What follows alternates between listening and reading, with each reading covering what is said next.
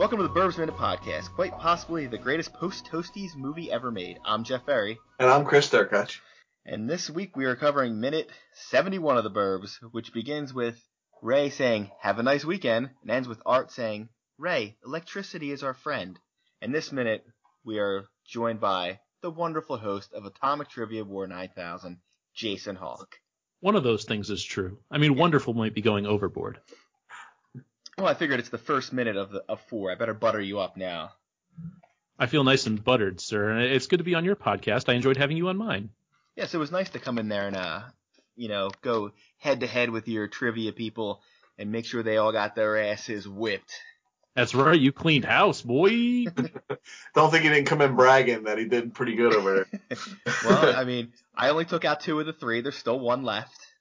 Jeff Ferry walked away with nine points. Kevin could only muster three. That was the runner-up. Wow. All right. Well, I know I didn't want you to feel out of place here, so I have a trivia question for you. Oh boy. Now, this episode may have posted, so you may know the answer if you caught last week's episodes, or you might not. All right. Which Strange Brew stars did Rick Ducommun beat out for the role of Art? Uh, well, there was, of course, uh, uh, uh, Dark Helmet, and the other one. See, now you could have said Dark Helmet and Wendy's father, Dave And the guy Thomas. from yeah. Everybody re- remembers Rick Moranis, but nobody can ever remember the other guy's name Yeah. unless you're Canadian. yeah. I remember him because he's Dave Thomas, the founder of Wendy's. right. Uh, Wendy's headquartered in Dublin, Ohio. Represent. Oh, listen, you, I went on a whole Wendy's thing like last week about the real Wendy, and I mean, hopefully she's not a listener because if she was, she is not anymore. She's Yeah, that was mean. it was kind of mean. I, it went to a bad place. All right, so I guess we'll get into this minute. Uh, we'd covered over the last week or two. We kind of thought Act Two closed out with Ray moving on to the next section here, realizing that he has to do something about the Klopeks. So the next several minutes are just Ray getting all his ducks in a row for the big attack Yeah. on Castle Klopek. Oh yeah, this is the beginning of the big number. Like there's there's two big sequences, Jeff, that any guest, any guest would want to be a podcasting about. You got the visit to the Klopeks house, which I missed, and the assault on the Klopeks house. And that's where you got to go. This is like when the wet bandits show up in Home Alone. So I, I have a, a note here that uh, as much as Carrie Fisher is leaving, like she's gonna take the family and she's gonna go away. Um, do you think she knows what he's up to? I, I'm not sure. Do you do you think she's just letting him go? I think she knows he's up to something. I don't think she realizes how far they're willing to go. I think she thinks it's the normal level of crap they've been up to, which is spying on the neighbors, slipping notes through the doors. I don't think she knows that they're going like Force 10 from Navarone over the fence. you don't think Art's outfit tricked her? Apparently, Art and Ray do think she's that stupid, and she still pulls out of the driveway. So maybe she is that stupid. I just think she's she wants to leave. Her caring about what goes on is outweighed by her willingness to just like I want to get out of here. Have you ever just like I don't care what goes on anymore? Usually more like at work. Like I, I don't care what's happening anymore. I'm gonna leave. I'm gonna yeah, I'm gonna walk away. I'm gonna steal Walter's dog and I'm gonna leave.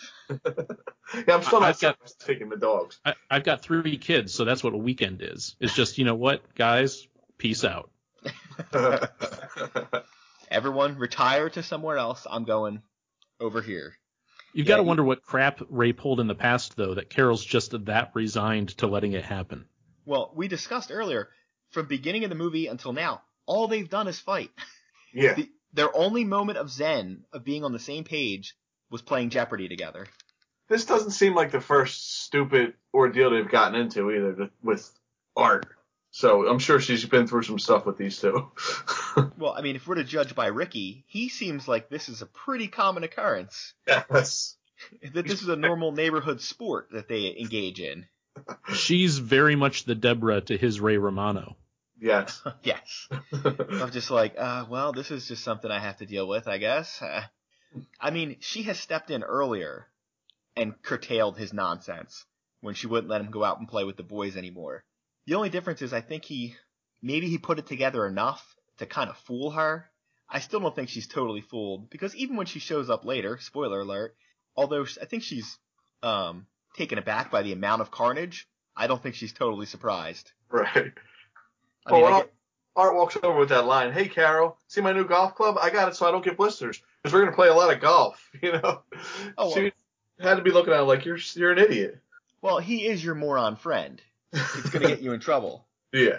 Like when a, the, the the good-looking girl walks by and everyone's eyes turn that way, and your significant other asks, "Did you look at her?" And your friend goes, "Oh no, he definitely wasn't looking at her. He was not. His eyes were not locked in on her completely, like he was T two walk, watching her go by." And you're like, "Well, thanks, buddy. I could have just said no. Right. Do you, do you gentlemen actually golf? I have don't- golfed. It's been a while." I've played makes you- golf exactly once, and, and I shot like a 112, so Which that is was not- pretty good. I was gonna say that's not that bad. Well, for the front nine, Oh, oh, you're not a gentleman that likes to play the back nine. I I don't really understand golf or or how to do it. But the one time that I was on the golf course, and the several times that I've just kind of hung around for other reasons, I've never seen anyone wear anything quite like art. Um, I wrote in my notes Payne Stewart because there, there was a golfer named Payne Stewart who dressed up exactly like that. That was his whole gig, is he dressed up like that. His other What? gig was dying in a plane crash. Uh, are you sure he was not uh, Scrooge McDuck? he could be that too. I mean, but for art, this is not even a particularly outlandish outfit. All he's worn No. for the rest of the show is he's had a lot of bowling outfits. Um, he dressed like Rowdy Roddy Piper for the last four minutes, and everything else has been just as crazy. Yeah. Uh, that does not change in this minute because Art has tons of costumes in this minute alone. He shows up in the golf costume, then he's changed magically in the space of seconds into his electrician's getup. yeah. I mean, Art's an entire village people all onto himself. Art is only matched by wardrobe changes by Mrs. Rumsfeld. Yeah. Also good for a, a couple wardrobe changes inside of scenes. Where I didn't even realize she had changed until you brought it up. The one scene. Well, the one scene she she dressed down to go to the Klopeks house because she was wearing some skin tight lycra outfit, and then she threw on a top to go to the Klopeks because I guess that was a little too provocative for the neighbors. And then you've got Bruce Dern dressing up to play lieutenant or captain, depending on who you're listening to. Yeah, I have that written down too. He goes full commando. He's got the camouflage, the beret. It's worth noting that the only person who doesn't have an elaborate costume is Ray. Is right. Yeah. Yeah, he doesn't even. He just wears his normal. I'm an 1989 yuppie outfit. Bruce Yeah, Dern he's- even carries an actual rifle. I found that to be terrifying. What? He's got that. He's got an M3 carbine. Yeah. Which it's How are not the gonna. cops not called to the neighborhood? Oh, because he's white. Oh, Uh, it's topical, and it's the 80s too. Come on now. Listen, if it was the 80s in my neighborhood and someone was up on the roof with a gun, I wouldn't even bat an eye at it. you don't call the cops on someone who has their own theme music either. So. Yeah, when somebody comes out and the Patton theme music plays, I just immediately think he's a good guy.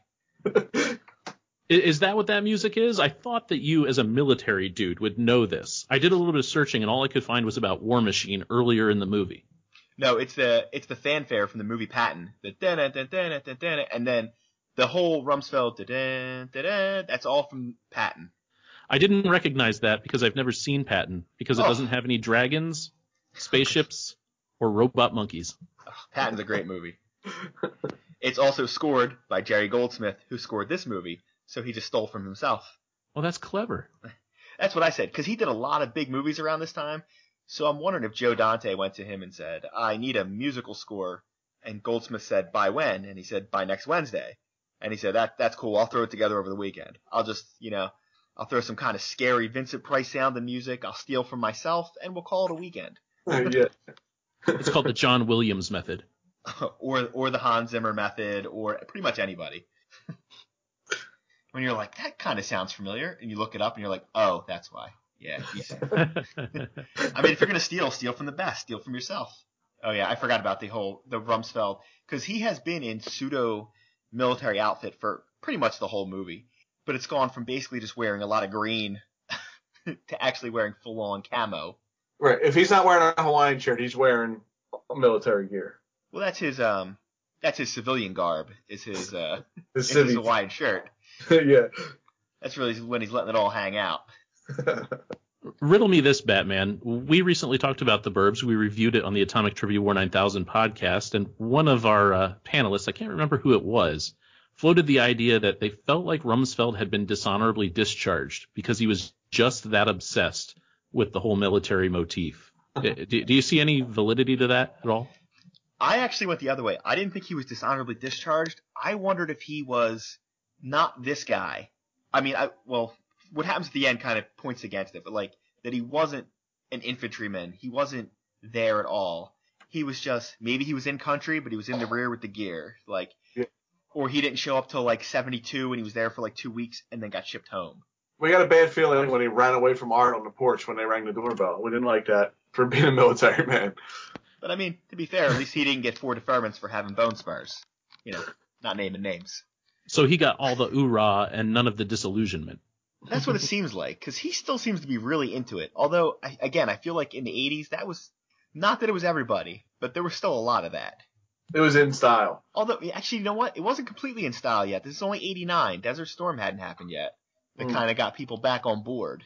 But I guess there was enough, there was enough space in between. There's 15 years in between where it's not quite that hangover anymore. And he gets away with it because he's Bruce Dern.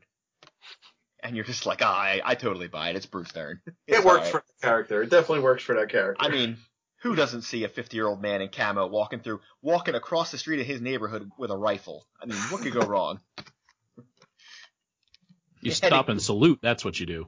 Yeah, heading heading into his neighbor's yard. Yeah, I also thought at the beginning because the beginning is when uh Ricky first calls him lieutenant. I'm like, oh, I think he's just breaking his chops calling him lieutenant.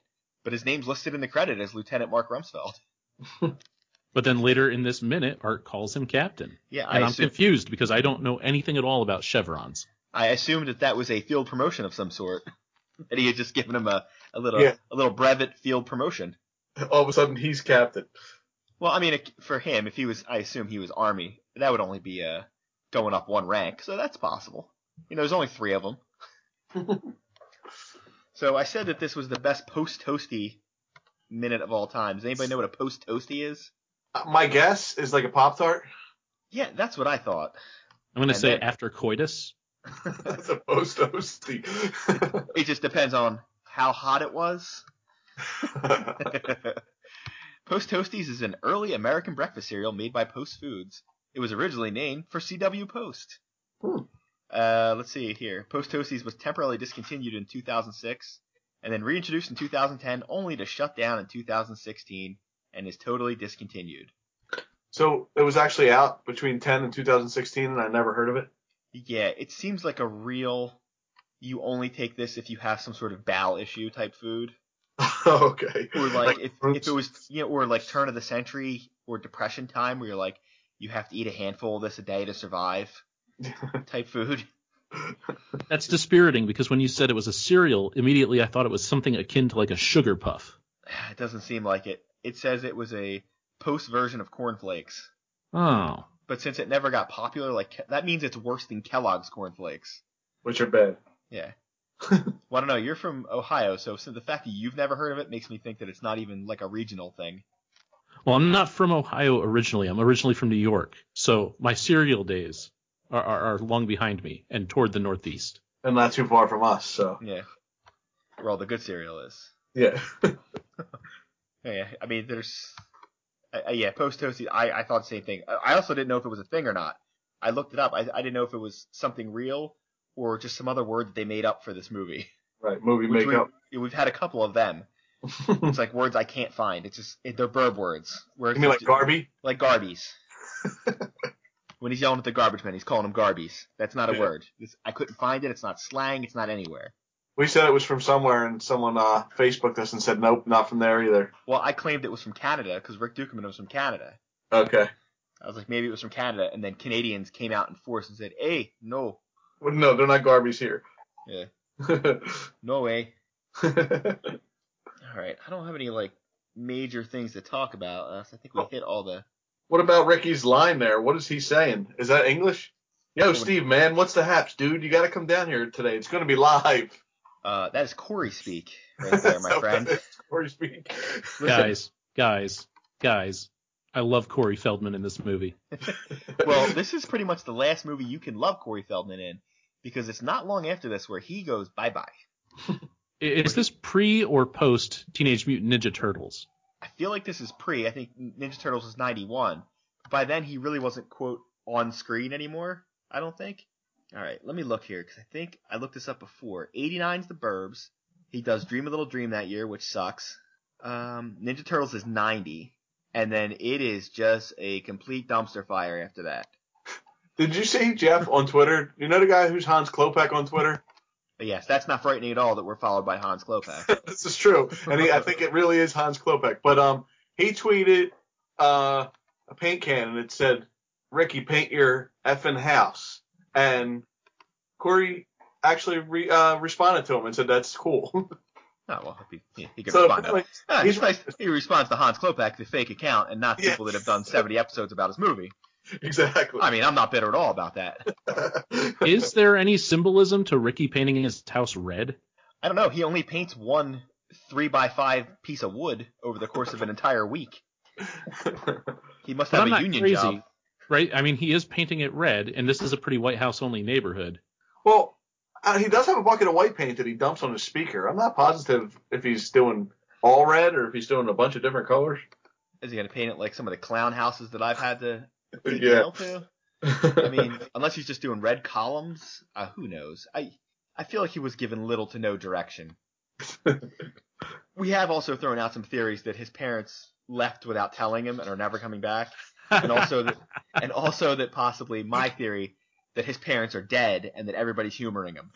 Nobody See, wants to this, tell. was a, this was a big area of debate for us too, because clearly he's of age. He is drinking beer. Yeah, I don't know. So, but does that mean he's of age? yeah, is he of age or is Art a horrible person? That's the real question. Oh, that could be the truth, right? Um, but I mean, he could own the house himself. Yeah, I guess it's But- not impossible. Like again, if his parents died, they could have left him the house. He mentions his parents went on vacation or something, though, doesn't he? He was 18 when this movie was made. Just just legal. Yeah. Well, I don't Regardless know. of how old he actually is, he's my hero in this movie because he's like the voice of reason. You've got the old guys who are making fools of themselves and acting like 11 year olds, and then it's the young punk kid with the surfer talk who's like sitting back and egging them on and calling his friends over to be like, come watch what the idiots are doing. Well, here's who he is to me. If you've ever been to a, a large concert, especially a heavy metal concert, you have the pit where all the idiots are in there thrashing and beating each other. Corey is the guy standing right around the outside of it, watching all the mayhem, not getting involved, but occasionally pushing a drunk back into it. pushing them back in. That's what I was going to say too. You just you push the you know if it starts to kind of get a little too light, it's not exciting enough. You push somebody back in, you get it crazy again. But you don't get involved, so you don't get hurt. So you're not the one who's going to fall off a roof or blow up or do whatever. Because a- as stated earlier, um, Carol states earlier before they go to the Klopeks house, she said.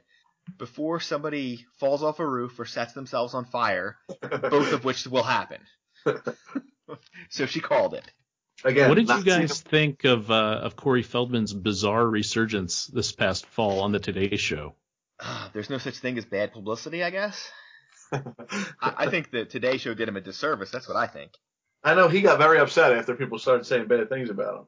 Well, I think they knew that it was going to be a freak show, and they were like, "Let's put this out there and make him look bad, and we'll, you know, it will go viral." But he's been. This is one of the last movies where he's still semi-normal, because every movie after this, he's playing Corey Feldman, and he's just crazy. I mean, not that I don't enjoy it, He comes through on this movie sometimes too, but he's not terrible. He's not, you know, full. but it seems like he's still reined in at this point, though, either by the director or by the fact that he's not a complete, you know, loose cannon by this point. He's not wearing like a Michael Jackson glove or something or anything too crazy. He's just a little like, but he's still the most normal person in the movie. no, definitely. I mean, the wives at least are semi-normal too, but everybody else is pretty much a basket case. All right. Do you have anything else, Chris? Any uh thing you need to particularly hit? No, I mean, there's an awful lot of juice going through these wires. Oh, come on now, Chris. Electricity is our friend. And as soon as those words are spoken, you know what Art's fate is. Yeah, and you're like, well, you, the only thing you don't know at that point is, well, how badly is he gonna get hurt? You're like, I, it's a comedy. I assume he's not gonna die, but it is a Joe Dante comedy, so it's not totally out of the realm of possibility that he will. I mean, he has been known to kill off the occasional, you know, likable character in his movies. Yeah. Stay tuned for the Mogwai Minute to find out all about that. yeah. I'm not joking. That's a real podcast. I, I'm Aw. upset about that one too. Why? 'Cause they beat you to the punch? Because they beat, beat me to it. They said that is one of the more charmingly named ones, up there with Way to Dune Minute and The Fifth Element Minute, which are the best named podcasts. Fifth Element's still my favorite. I might have to check that one out. That that movie's rich. I mean, every minute's got to be just a, a treasure tre- treasure chest. Well, we had uh, our last guest co-host from two weeks ago, Crystal Beth, is the podcast co-host on there. Yeah, I was a little bit disappointed that you guys didn't probe her about whether her real name is Crystal Meth. Well, no, I didn't. She lives close by. I didn't want her to come by and hurt me. Plus, she might have cursed us out. Yes. To be fair, I think I baited her into some of those curses, but You definitely did. well, you know what they say. I'm a master baiter. All right, moving on. Jason, do you have anything else? I think that's it. All right, so uh, come over to the the Facebook and check us out at the Burbs Minute. Uh, we're on Twitter at the Burbs Minute. Go to moviesbyminutes.com to check out all those fantastic minute podcasts we've talked about. Many of them are on there. I think the number actually on that site is like 25, 26. There's a lot there for all tastes, from you know the Star Wars, to Star Trek, to the Boy Next Door. A lot of variety there. and growing. Uh, yeah. Uh, Jason, where can the fine people check you out? Uh, Atomic Trivia War 9000 can be found on SoundCloud or iTunes or any of the big pro- uh, uh, podcast aggregators. And if you want to hop over and see us on Facebook, it's facebook.com slash ATW9K. We do, and this is going to surprise you to no, to no end, but uh, we do trivia Well, sometimes. sometimes. Other times we talk about movies, like The Burbs. Yeah, check out their Burbs podcast. At least a good solid half of them enjoyed it. It wasn't even that many. I It know was- it was it was like thirty percent. Yeah, I it was a, two out of five. yeah, I got like a meh out of one of them. I'm So taking that as a win. That's why they're all being disowned. We're, we're actually going to go through a downsizing period where we right size our, our podcasts to uh, proper attitudes toward the burbs. No, I mean, then you're gonna if you do that, you're gonna lose all your international flavor. uh oh, we, we can't ditch the Costa Rican. All right, I think that's all we have for this minute. Uh, join us for the rest of the week where we find out what happens to our little merry band of people. And remember, everybody, electricity is our friend, and stay safe, neighbors.